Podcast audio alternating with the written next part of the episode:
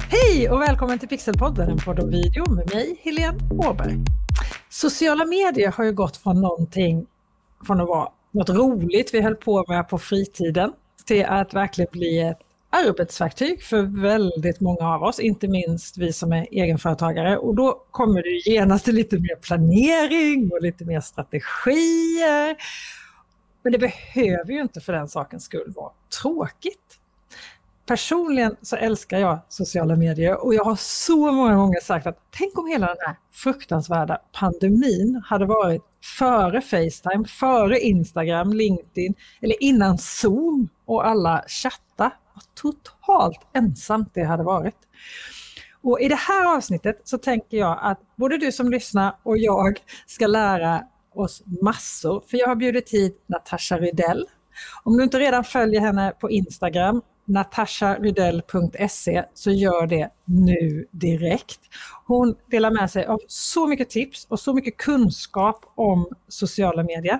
Och här idag så ska vi prata om sociala mediestrategier och planera sommaren. Det här är ett område som i alla fall jag behöver lära mig mer om. Välkommen hit Natasha! Tack så jättemycket!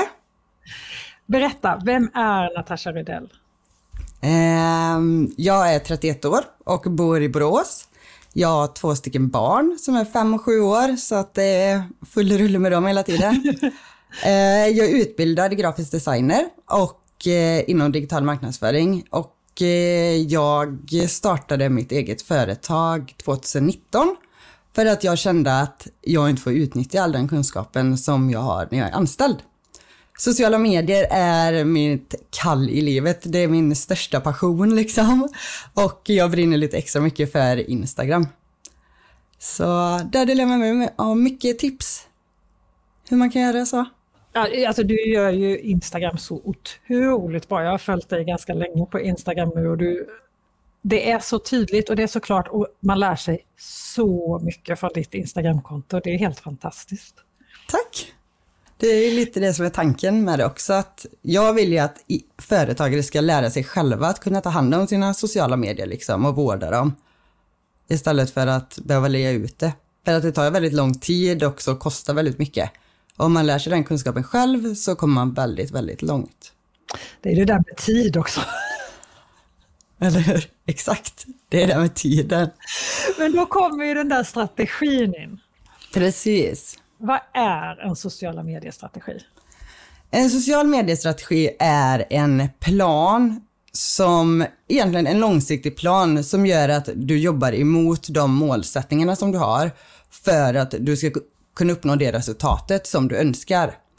Eh, och i den planen, som man jobbar med flera olika kanaler, så handlar det mycket om att effektivisera arbetet för att kunna jobba mer effektivt och kunna spara tid genom att få alla sina kanaler att jobba tillsammans och sträva mot samma mål.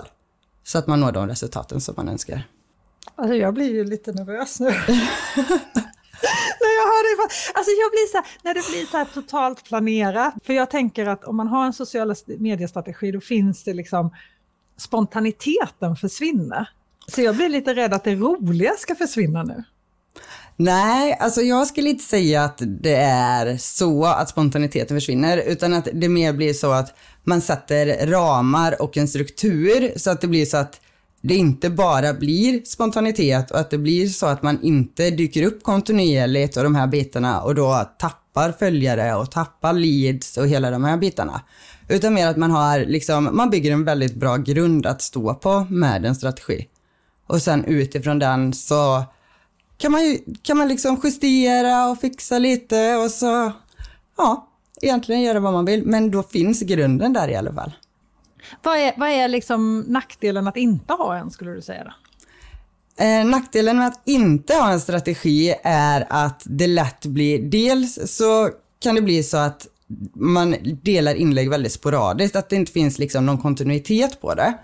Och det är någonting som alla sociala medier-algoritmer inte tycker om. För alla sociala medier vill att du ska vara på deras plattform, spendera tid där, uppdatera där och så vidare. Och om det är så att man inte har en plan eller en strategi att utgå ifrån, då kan det bli så att man prokrastinerar istället för att lägga upp ett inlägg så tänker du att äh, jag vet ändå inte vad jag ska dela så att jag, jag delar ingenting. Och då fallerar hela grejen. Så därför så är det väldigt bra att ha en strategi att jobba utifrån så att man liksom får den här kontinuiteten och att man vet vad man ska göra och man kan planera utifrån det och så vidare. Alltså jag känner mig så träffad när du pratar. Det är så här, Jag tror att det är väldigt många som känner som dig faktiskt. Mm. Men vad ska den här sociala mediestrategin, vad ska den innehålla då? då? Först och främst så är det väldigt viktigt att man vet vad det är man vill uppnå. Vad det är för mål man har. För att om du inte vet vad du har för mål, då blir det väldigt svårt att kunna göra en plan för hur du ska kunna nå de målen också. Så det ska jag säga är nummer ett, att definiera sina mål. Sen behöver man inte ha tio stycken mål eller liksom ha stenkoll på exakt vad det är man vill, men man behöver men ändå veta. Ett, ett exempel på ett bra mål, liksom, vad är det? Eh, det beror lite på. Eh, jag brukar jobba utifrån långsiktiga mål, delmål och smarta mål. Eh, och ett långsiktigt mål det är till exempel att jag vill ha ett x antal följare. Det är mitt långsiktiga mål. Vi säger att jag vill ha 10 000 följare. Det är mitt långsiktiga mål. Men för att kunna nå det på vägen så behöver jag göra andra insatser också. Då kanske mitt delmål är att först få 1000 följare eh, och nästa steg 5000 följare. Och under tiden så vill jag ju självklart sälja mina tjänster också. Och då behöver jag ha mål, försäljningsmål med. Och hur mina sociala medier då ska hjälpa mig att nå de försäljningsmålen. Och smarta mål, det är mer kortsiktiga mål som är mer tidsbestämda. Så att SMART står för specifik, mätbar, accepterad, relevant och tidsbestämd. Så om vi säger att det är så att jag ska lansera en kurs, då kanske jag, då vill jag ju självklart att folk ska köpa kursen. Men bara för att jag säger köp min kurs så är det inte så att det är någon som kommer göra det.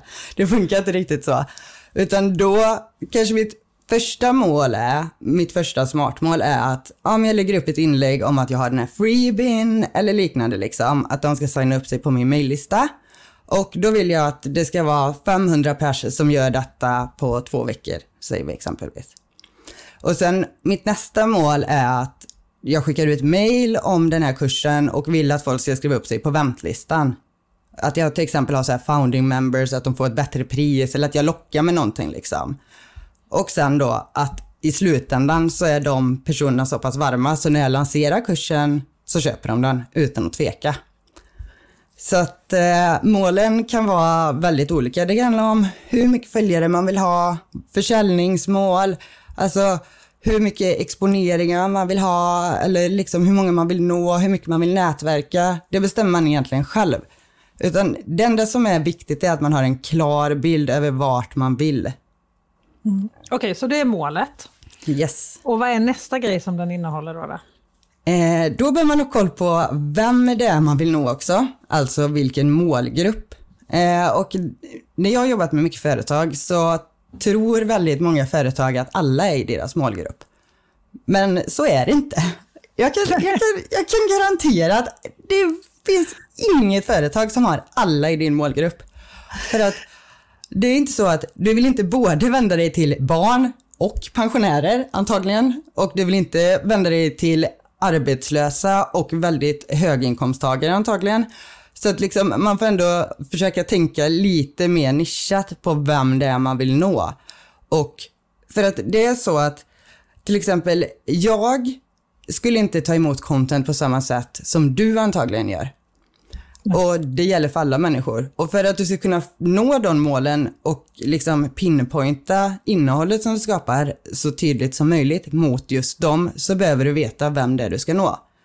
Sen kan man självklart ha flera olika målgrupper och segmentera målgrupperna i sig själv till mindre målgrupper. Men du behöver ändå ha en tydlig bild över vem det är du ska nå så att inte det är så att du når alla, eller att du vill nå alla, för då kommer det inte bara tilltala någon liksom. Kommer inte prata med någon, nej. Jag känner igen det där från video, ja men alla som vill se den. Ja, nej, ja, det är ingen precis. bra målgrupp. nej, nej, det brukar ju vara så.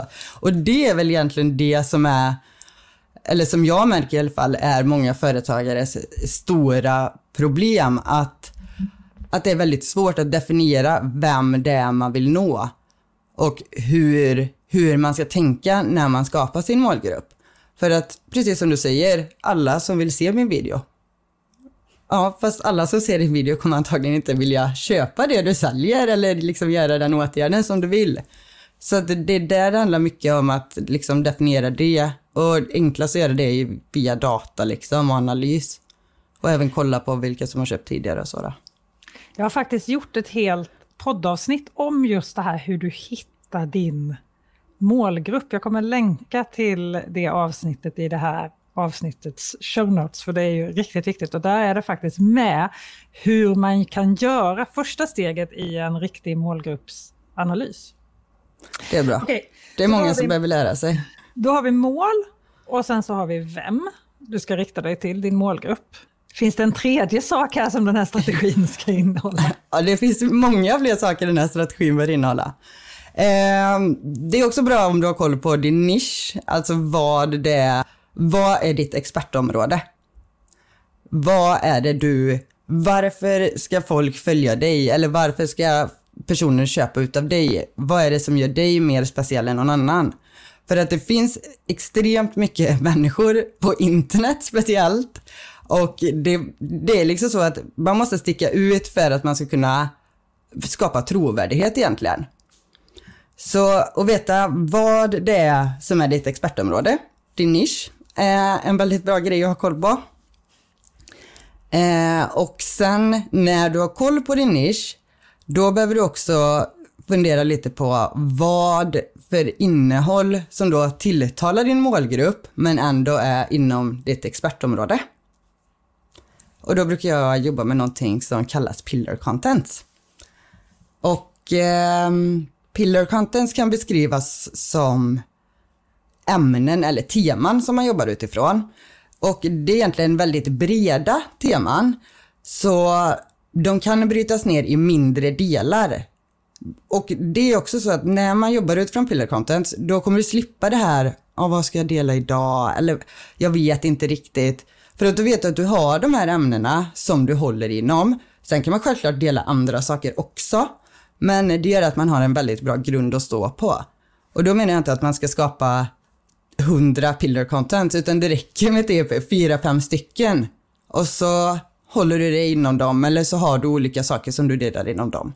Jag till exempel på mitt Instagram-konto har ett pillar content som handlar om content marketing och content. Sen har jag ett annat som fokuserar mer på sociala medier bara. Och så ett tredje som är mer om digital marknadsföring generellt. Så att jag ändå försöker mixa dem med varandra, för det gör också att man skapar en variation i det innehållet som man delar, vilket gör att det inte blir enformigt. Men är det de tre som du har som dina tre grundpelare, liksom, dina tre pillar-content då?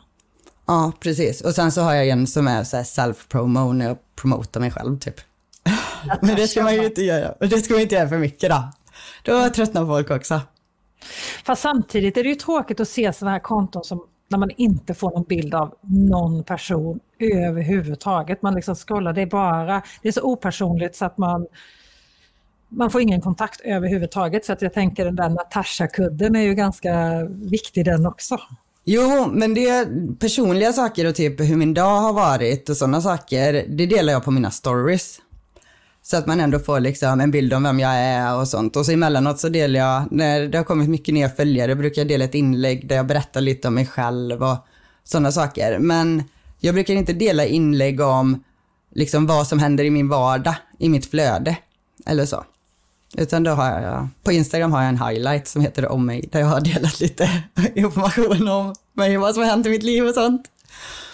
Okej, så vi har mål, vi har vem målgruppen är, alltså vem vi gör det här för. Vi har vem jag är, vad jag kan, vilken nisch jag är och varför man ska lyssna på mig. Och sen innehåll då som är i den här nischen som då är uppdelat på piller content. Yes, exakt. Är vi färdiga då? Nej, vi är inte färdiga då. Utan alltså, i en social mediestrategi så behöver man också ha en strategi för sitt content utöver de här pillar contentsen. Så att man vet liksom att dels att man känner att man klarar av de sakerna som man tänker att man ska göra och även att man liksom känner sig bekväm med det och att man tycker att det är roligt, det som man gör. För att om man skapar content som man egentligen inte vill skapa, då brukar det lysa igenom ganska tydligt och resultatet blir inte bra. Så därför så är det viktigt också att man bestämmer om det är så att om jag känner mig inte bekväm att jobba med video. Video är ett väldigt, video är någonting som jag rekommenderar alla att använda. För Jag att det är också. liksom, ja, men det är liksom, dels är det så att det är högst, högst engagemang, det är liksom mest spridning i alla kanaler. Alltså om man kollar på statistik så är det till exempel, alltså det är fler som kollar på video på Facebook än vad det är som kollar på YouTube. Alltså det är liksom, det är jätteviktigt att använda video, men många känner sig obekväma med till exempel att visa sitt ansikte eller filma sig själva och sådana saker, vilket är helt förståeligt för att jag vet när jag började filma mig själv, då kände jag mig också som en idiot typ som bara, ja, här står jag och pratar med mig själv och så liksom. Men man kan använda video på väldigt många olika sätt. Och det tycker jag att oavsett om det är så att man känner att man inte känner sig bekväm eller inte så tycker jag att video är en del som absolut ska vara med i strategin. Och också att man då liksom tänker hur ofta man ska dela det. I och med att det har så pass bra, liksom statistiskt sett så pass bra resultat så tycker jag att det är någonting som man borde prioritera. Och hur ofta tycker du att man ska dela det då? Eh, det beror lite på hur många inlägg man tänker att man ska dela. Men jag tycker i alla fall att man ska dela det en gång i veckan, minst. Alltså jag som, jag delar inlägg varannan dag ungefär. Och jag försöker ha hälften av de inläggen som video. Sen så är det inte så att jag alltid liksom pratar eller visar mig själv eller sådana saker. Utan det kan vara att jag gör liksom animationer eller lägger på sådana saker också för att få det rörliga.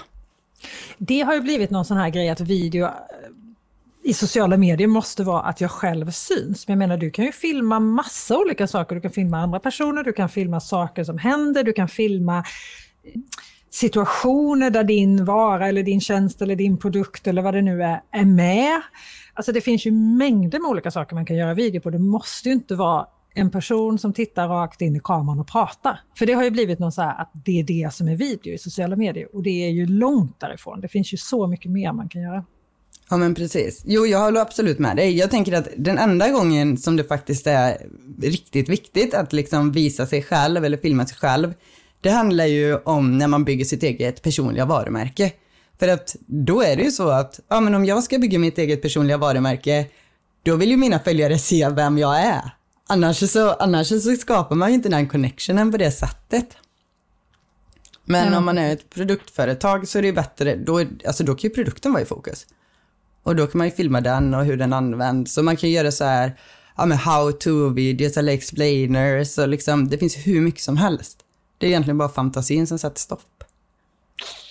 Denna fantasi. Och då har vi också eh, hur ofta vi ska posta. Och då är det också viktigt att tänka på att det, det tar längre tid än vad man tror att jobba med sociala medier. För att det handlar inte bara om att om jag lägger ut ett inlägg liksom. Utan när du har liksom de här pillar contentsen eller liksom koll på vad det är du ska dela och vem du ska nå och hur ofta du ska göra det. Då kommer det ta tid i början innan du bygger upp liksom ett arbetssätt som gör att det blir mer effektivt. Eh, Jag brukar rekommendera att batcha content, alltså att man skapar mycket content i taget och schemalägger det för att spara tid. Och om det är så att man känner att man har dåligt med tid så kan man skapa reservinlägg, som jag brukar kalla det. Och då som man kan använda liksom, ha ett, två stycken som man kan använda om det krisar. För att ändå liksom hålla den kontinuiteten som man har bestämt att man ska hålla. Och vad skulle det vara för typ av inlägg då till exempel?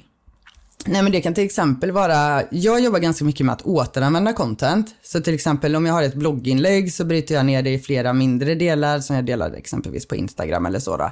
Och det kan liksom vara sådana saker som liksom aldrig blir gammalt. Typ, vad är content marketing? Eller vad är Google Ads? Eller liksom så, eller vad är Facebook?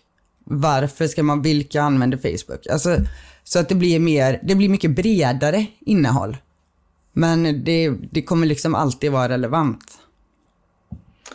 Ja, nästa punkt på den här strategin då? Nästa punkt på strategin är varför, alltså för varje inlägg som man delar så bör man kunna besvara frågan varför delar jag det här? Varför, varför delar jag det här och vad är det jag vill uppnå med det här inlägget? För även om det är så att man har långsiktiga mål och har en liksom föreställning om hur man ska nå de målen, så behöver man ändå ställa sig frågan med inläggen, hur hjälper det till liksom för att jag ska komma närmare mitt mål? Varför skulle någon gilla det här eller varför ska någon ladda ner min freebie för att jag delar det här inlägget? Så att man ändå har koll på vad anledningen till att man delar inlägget är och även vilket värde det är man tillför med inlägget som man delar. Eh, I sociala medier så brukar man säga att det finns tre stycken typer av människor som hänger, eller vad man ska säga. Och det är personer som vill inspireras och hitta inspiration och bli motiverade och liksom de här bitarna. Sen så är det de som vill informeras eller utbildas och lära sig nya saker och så. Jag jobbar ju väldigt mycket med just den delen. Och sen så är det de som är där liksom för att ha roligt. Om man är inne på Instagram så finns det hur mycket konton för memes liksom som helst. Och om man alltid försöker få sina inlägg att hamna i någon av de här kategorierna, då har man kommit väldigt, väldigt långt.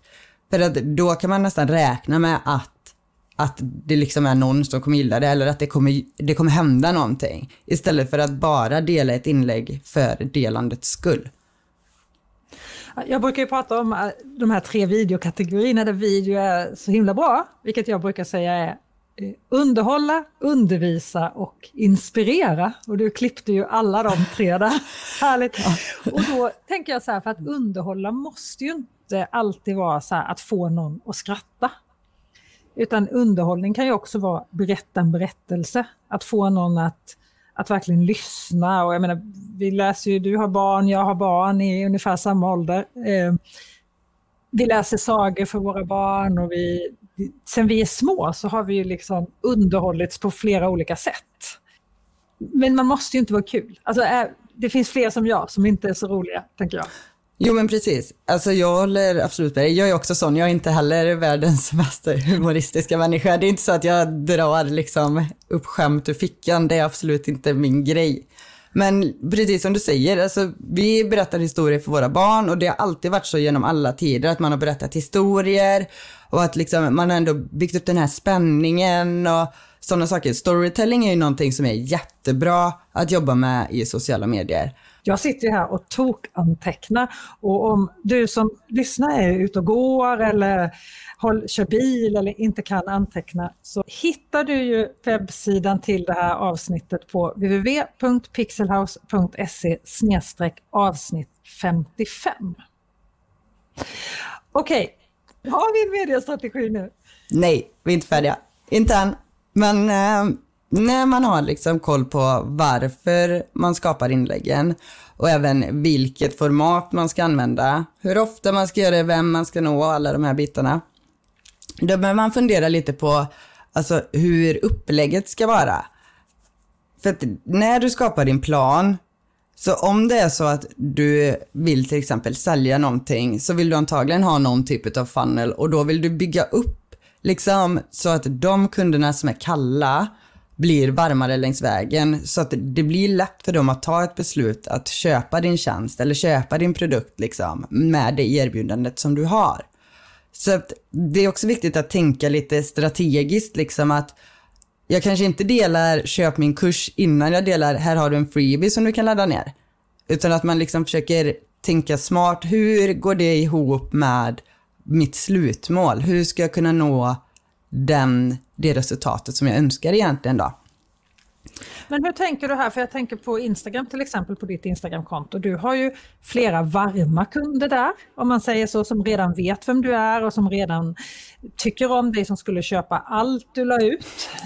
för, för att du är bra, så otroligt bra på det, det märks ju bara nu när du beskriver här hur otroligt kompetent du är. Eh, Tack. Och då, och då tänker jag så här, hur får du liksom att du inte tappar de här varma kunderna, att det känns så här, men det här är inte för mig. Alltså jag gör så att jag blandar väldigt mycket. Så att jag har både, jag har både så att jag har väldigt mycket basic grejer eller sånt som jag återanvänder. Men samtidigt så är det också så att jag lägger vissa saker på en mer avancerad nivå. Sen så gör jag också så att jag frågar ofta mina följare vad det är Alltså på stories till exempel så kör jag omröstning. Vad vill du helst veta mer om? Vad, vill du ha en live eller vill du ha en eh, video om detta eller vill du veta mer om det här ämnet och så. Så att jag använder väldigt mycket av de frågorna som jag får, både i DM och på stories och i kommentarerna egentligen, använder jag för att skapa nytt innehåll som, som jag vet att målgruppen vill ha egentligen då. Så det är också ett väldigt bra sätt att hitta content. För det är någonting som många, det känns som att många sliter med att veta hur de ska hitta det contentet som, de, som deras målgrupp vill ha. Och det enklaste sättet det är egentligen att fråga dem och ha det som en del i strategin också. Att kontinuerligt fråga vad det är de vill ha. Men sen är det också viktigt att man kollar på statistiken utifrån de inläggen som man redan har delat. Vad är det som har gett bra resultat? Har jag fått det resultatet som jag önskat? Funkar det här formatet eller funkar det inte? Ja, men den här live-videon har fått jättebra resultat. Ja, men då kanske jag ska köra mera live. För att kunna fortsätta bibehålla de här relationerna som jag redan har byggt upp, men samtidigt kunna bygga nya relationer också. Live-video är ju också så fantastiskt bra eftersom du har en slags direktdialog med, med dina följare och dina kunder och dina tittare där och då. Vilket gör att du får ju nästan som en pågående målgruppsanalys under tiden. För det är ju också där att man, målgruppsanalysen är inte någonting du gör en gång och sen är den klar för alltid. För att målgruppen kommer ju alltid förväntningar och kunskapsnivå och krav och allting kommer ju förändras och våra vanor förändras och allting. Så det kommer ju göra också, där har du ju som en pågående målgrupps det har du ju i och för sig i alla kommentarer i sociala medier, men där kan du också direkt ställa en följdfråga. Men hur tänker du, vad skulle du ha för nytta av det här? Alltså, du får ju en relation där som är helt fantastisk. Ja men precis, och sen så är det också så att mycket av den informationen, jag tror att det är många som inte tänker på detta, för att mycket av den informationen som våra följare ger oss eller som vi får i frågor eller liksom som vi får på livesändningar och överallt, det är sånt som vi kan omvandla till tjänster och då vet vi att ja, men det finns redan någon som vill ha det här för att de har redan berättat om problemet. Och sen så är det också viktigt att tänka på, speciellt om man skriver captions och även hur man pratar, att om jag får en fråga om någonting så försöker jag analysera hur personen ställer frågan. Alltså vad för ord använder den här personen för att beskriva det här problemet. För att om jag sen, när jag delar lösningen på det här problemet, använder den personens ord, då kommer den känna att, ja oh, men shit, det är, precis, det är precis så här jag känner. Det är precis så här det är för mig. Och då blir det också så att personen blir mycket mer benägen att köpa det som jag erbjuder. Eller ta till sig det som jag säger liksom och så. Mm. Ja, viktigt.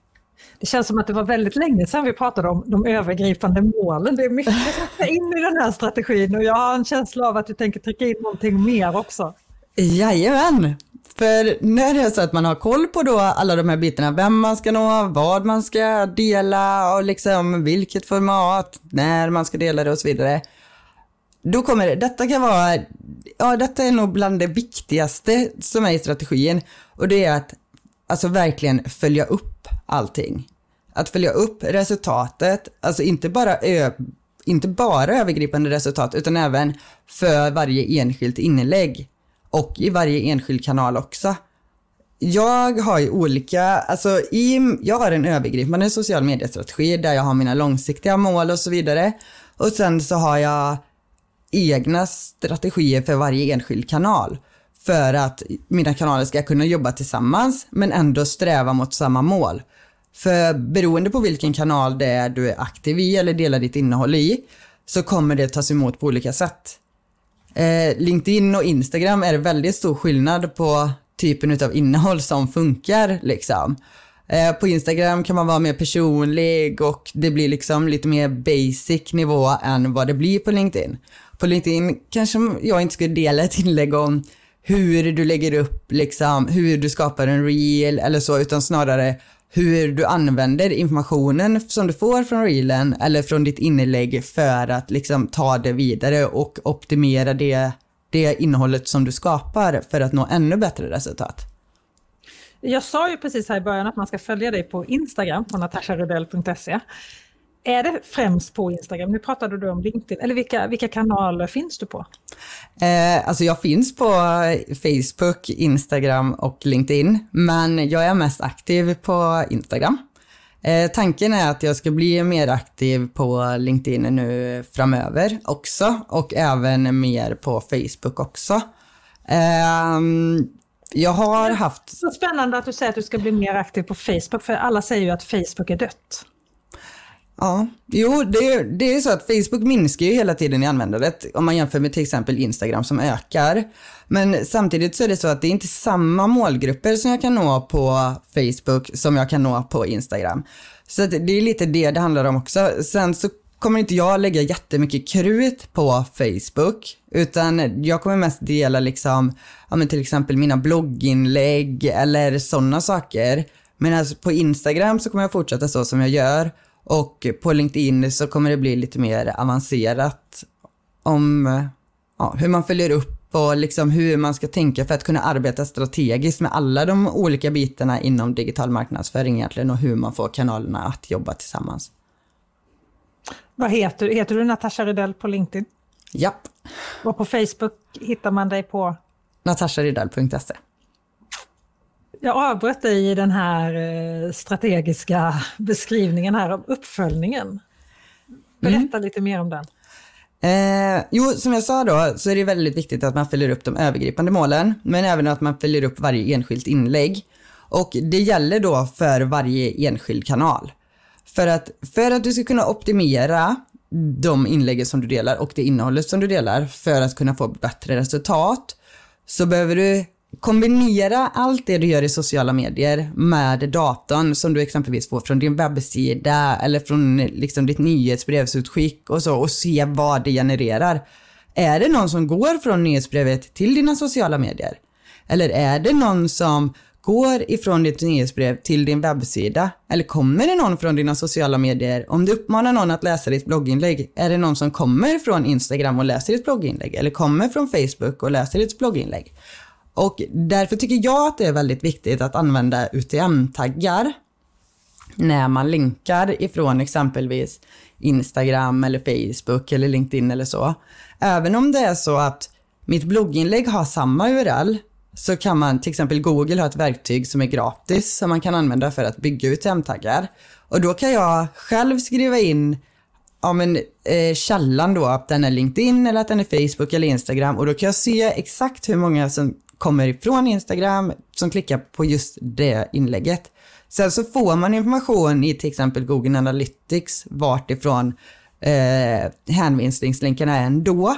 Men med UTM-taggar så kan man göra det mycket mer specifikt. Om du skulle förklara UTM-tagg väldigt enkelt, hur skulle det vara? Eh, en UTM-tagg är egentligen, man kan säga att man märker sina länkar för att man ska kunna, eller att man märker en länk för att man ska kunna identifiera den även om den ligger på flera olika ställen. Eh, så till exempel, det, det är väldigt många verktyg och program och sånt som jobbar med affiliate-länkar. Och att då, om, om någon klickar på min länk så får jag betalt om den köper deras program eller verktyg eller så. Och då kan de identifiera att det är jag, att, det liksom, att den personen kommer från mig med hjälp utav UTM-taggar.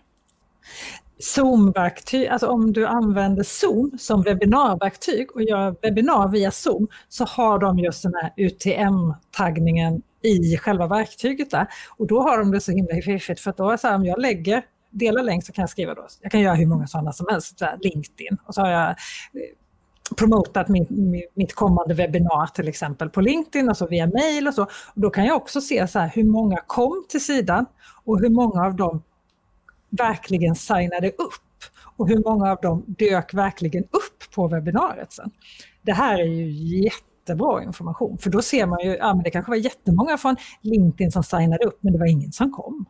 Ja, men precis. Eller det var jättemånga som klickade på länken men det var ingen som signade upp. Alltså det här är ju, jätte, det här är ju så otroligt spännande när man börjar dyka ner i det här. Jag är ju verkligen så här, inte statistik och siffernörd egentligen, men när man väl sätter sig och bara dyker ner i den här uppföljningen så är det ju otroligt spännande och man får ju så mycket kunskap. Ja men verkligen, jag är precis som dig. Jag tycker inte att statistik är det roligaste som finns faktiskt. Men det är precis som du säger att när man sätter sig ner och faktiskt kollar på datan, alltså i vissa fall så kan jag känna att det är som att det öppnas en helt ny värld. Och även det att man, man kan ha liksom en hypotes eller en föreställning om, ja men så här är det, men när man kollar på datan så är det något helt annat. Jag har till exempel jobbat med företag som är helt övertygade om att deras primära målgrupp är liksom medelålders kvinnor i ja, men 55 plus. Men sen så visar det sig att deras primära målgrupp är män som är liksom i 30-årsåldern. Och då blir det också så att när man får de här insikterna då kan man optimera ännu mer och då kan man få ännu bättre koll på exakt vem är det vi riktar oss mot och varför gör vi de här åtgärderna och hur ska vi prata med de här personerna för att det ska tilltala dem.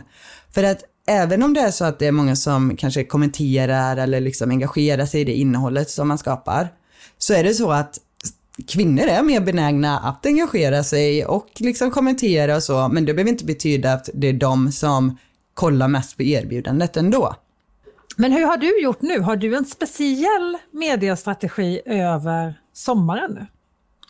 Eh, ja, det har jag. Eh, över sommaren så, bara för att jag ska kunna frigöra mer tid, så har jag faktiskt gjort så att eh, jag batchar mer än vad jag brukar göra i vanliga fall.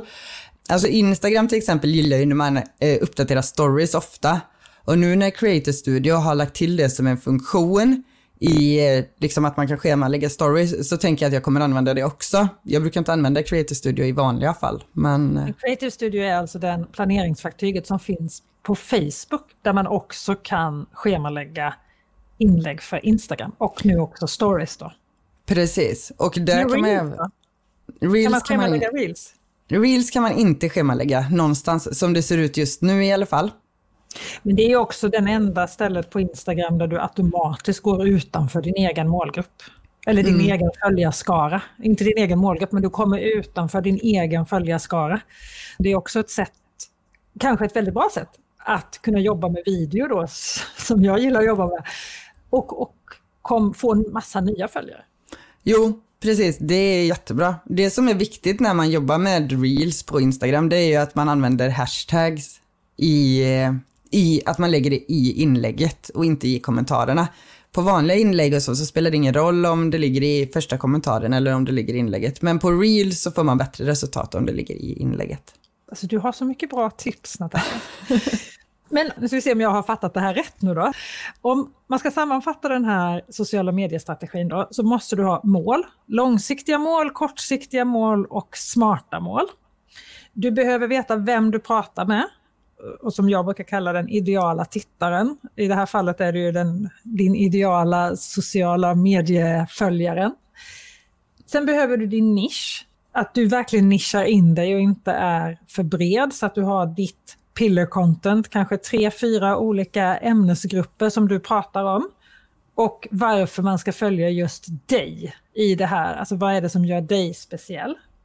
Sen behöver du ha en strategi för hur ofta du ska för, eh, posta och blanda de här olika inläggen som till exempel eh, underhållning, utbildning och inspiration. Och att varje inlägg har ett klart varför, varför du gör det här.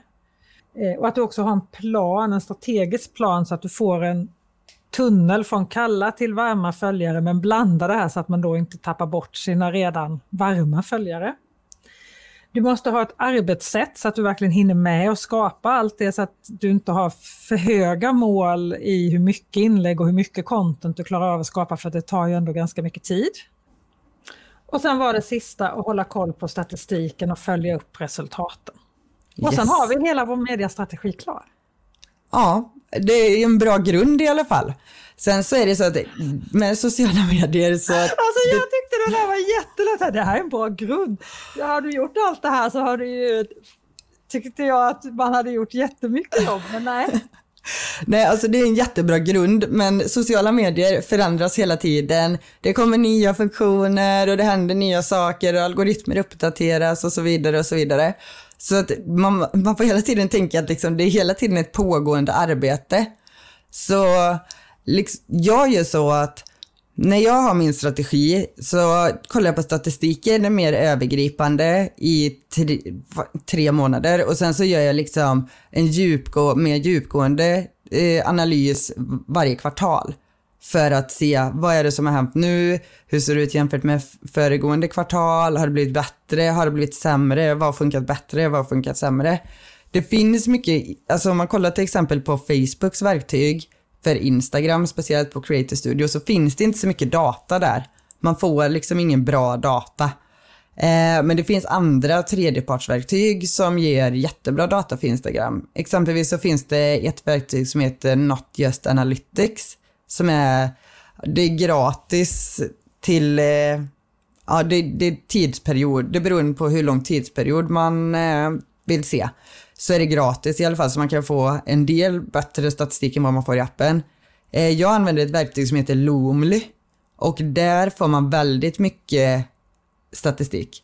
Och där kan man även se, i de här verktygen så kan du även se din engagement rate, alltså hur mycket engagemang varje post eh, ger kontra hur många följare man har då. Och det är någonting som man bör kolla på när man analyserar sina inlägg på Instagram. Hur mycket engagement rate de får. Och engagement rate är? Engagemanget på inläggen. Alltså hur mycket, in, hur mycket procentuellt engagemang inlägget får kontra hur många följare du har. Och då, då räknar du i engagemang där, då räknar du allt ifrån likes till kommentarer till hur många som har sparat och delat. All, mm. all interaktion som man har gjort. Liksom. Ja, precis. Men hur, hur vet jag om jag har gjort en bra strategi? Har jag rätt mål? Har jag rätt nisch? Har jag rätt... Alltså förstår du? Hur, hit, hela den här strategin, kan jag utvärdera den på något smart sätt? Mm. Alltså om det är så att exempelvis, vi säger att ditt mål skulle vara att få fler följare. Att du eh, vill dubbla dina följare säger vi. Om det är så då att du jobbar utifrån den här strategin du har skapat med den hypotesen du har om att detta är din målgrupp, det här är innehållet jag ska dela, det här är mina pillar content och så vidare. Så gör du det i tre månader och det har inte hänt någonting. Eller du kommer liksom, du, kommer, du närmar dig inte dina mål alls. Nej, då är det dags att tänka om, för då funkar inte det som du har liksom, då får man tänka om och så får man tänka, okej, okay, det här funkar inte, vad kan jag testa istället? Eller hur kan jag göra istället? Och det är så också att man behöver inte uppfinna hjulet igen, utan alltså ta inspiration, nu menar jag absolut inte att man ska kopiera någon annan, för det är inte bra att göra det. Men man kan ta inspiration från andra som är i samma nisch och tänka, ja ah, men vad gör den här personen? Och vad tycker jag är bra från den här personen?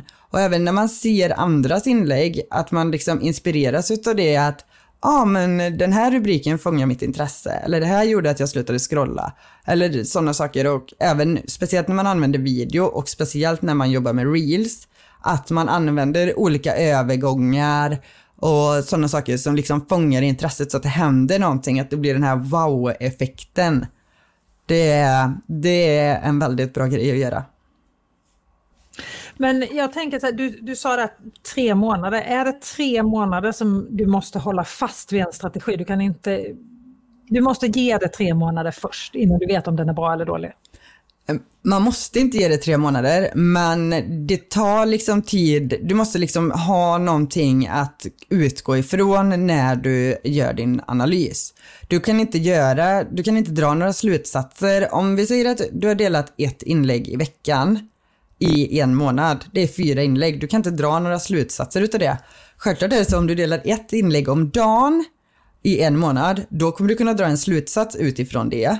Men då är det också viktigt att tänka på att kommer jag kunna bibehålla det här att dela ett inlägg om dagen varje månad? För att annars så har, dels så är ju inte strategin hållbar och sen så kommer inte datan visa ett rättvist resultat för hur det kommer se ut i framtiden om man inte bibehåller det som man redan har påbörjat. Och vad händer då om jag postar ett, jag har nämligen en, så här, jag har en sommarstrategi, eller sommartanken, sommaridé. Jag ska dela ett videotips varje dag hela sommarlovet. Och med sommarlovet menar jag då sommarlovet som skolorna har. Och då är ju detta ett inlägg om dagen i nio veckor i flödet, tänker jag då. Och det lär jag ju märka om det är ett, kan jag hitta på så många inlägg? Det är 65 videoinlägg som jag, eller det måste inte vara video, men det ska handla om video. Jag tänker så att man ska få ett tips om dagen om video eller live-video under hela sommaren. 65 olika tips då när den här eh, sommaren är slut. Men när jag slutar posta en inlägg varje dag, kommer jag straffas då? Nej, det kommer du inte göra. Men däremot så tänker jag att när du har den här strategin att dela ett inlägg om dagen i 65 dagar, då tycker jag att du ska sätta upp ett mål för vad du vill åstadkomma med de inläggen. Alltså att det blir som ett delmål. Och sen då att om du tänker att du inte kommer kunna bibehålla det här efter sommaren, att du då gör en mer hållbar strategi för att nå ett mer långsiktigt mål liksom. Men att detta blir liksom mer som en kickstart. Mm. Ja, men det är lite så jag tänker. Jag har inte varit superaktiv på Instagram och tänker så här, men nu ska jag köra igång. Och då tänker jag att det finns så många som delar två till tre inlägg i veckan, tänker jag är nog vad jag skulle klara av normalt sett. Men att då göra det som en liten grej, att om du följer Stockholm Pixel House på Instagram så kommer du få ett videotips varje dag hela sommaren. Det är det som är så roligt med sociala medier, att det finns inga riktiga rätt och fel som man får testa. Precis, men jag tror att du har en eh, jättebra grej där alltså. För att dels så är det väldigt många som är lediga på sommaren och då finns det liksom tid att dela inläggen. För även om det är så, alltså jag får ofta frågan, när, ska, när är det bäst att dela på Instagram eller när är det bäst att dela på Facebook? Ja, jag kan ju inte svara på när dina följare är online, men generellt sett så är det bäst att dela när folk är lediga, för att då har de tid att kolla liksom. Annars så blir det så att man, man, man hinner inte kolla utan det blir så att man scrollar eller att det är så att man sparar ett inlägg eller så men sen så kommer man inte ihåg att kolla på den då så har man 3000 sparade inlägg. Åh vad jag använder den där spara-knappen till mycket. Och så, så bara, oj jaha, och ibland kan jag gå in där i den där mappen på sparat och så bara, har jag sett det här inlägget. Jag minns inte ens att jag har sparat det. Men så här, har jag kommit åt knappen av misstag? Men det ligger så många av dina inlägg under sparat, med min sparat-knapp, för du har så mycket bra tips. Du som inte följer Natasha på Instagram, du måste verkligen följa natasharedell.se. Nu har jag sagt det så många gånger, men du måste verkligen göra det. Ja, men det är roligt att du uppskattar dem. Ja, jättemycket måste jag säga. Ja, jag kan ju säga att jag har ju i alla fall en del att fundera över när det gäller mina sociala kanaler. Och tack snälla Natasha för att du ville vara med i Pixelpodden, en podd om video och prata om allt det här. Så otroligt värdefullt. Och som jag sa, natasharedell.se, Natasha Redell på LinkedIn, natasharedell.se på Facebook. Men du nämnde en blogg också. Var hittar jag den? Den hittar man på min hemsida och det är natasharidell.se. Jag länkar ju såklart till allt det här i det här avsnittets webbsida, eller show notes som det heter. Ja, tack än en gång Natasha för att du var med och jag hoppas förstås att du som lyssnar lärde dig lika mycket som jag gjorde av det här avsnittet. Och har du som lyssnar förslag på gäster som jag borde intervjua eller ämnen som jag borde ta upp, gå med i vår Facebookgrupp Pixelpodden, en podd om video och föreslå. Jag gör gärna avsnitt som kommer från dig, precis som Natasha sa innan. Lyssna på vad som skrivs i kommentarerna, då vet jag att du redan har en lyssnare. För om du föreslår någonting så vet jag att det finns i alla fall en person som kommer vilja höra det här. Jag vill ju göra avsnitt som du vill höra, så jag tar mer än gärna emot både tips och idéer. Och nästa vecka är Pixelpodden en podd om video tillbaka med ett nytt avsnitt om video i sociala medier. Vi hörs då. Ha det så bra så länge. Hej då!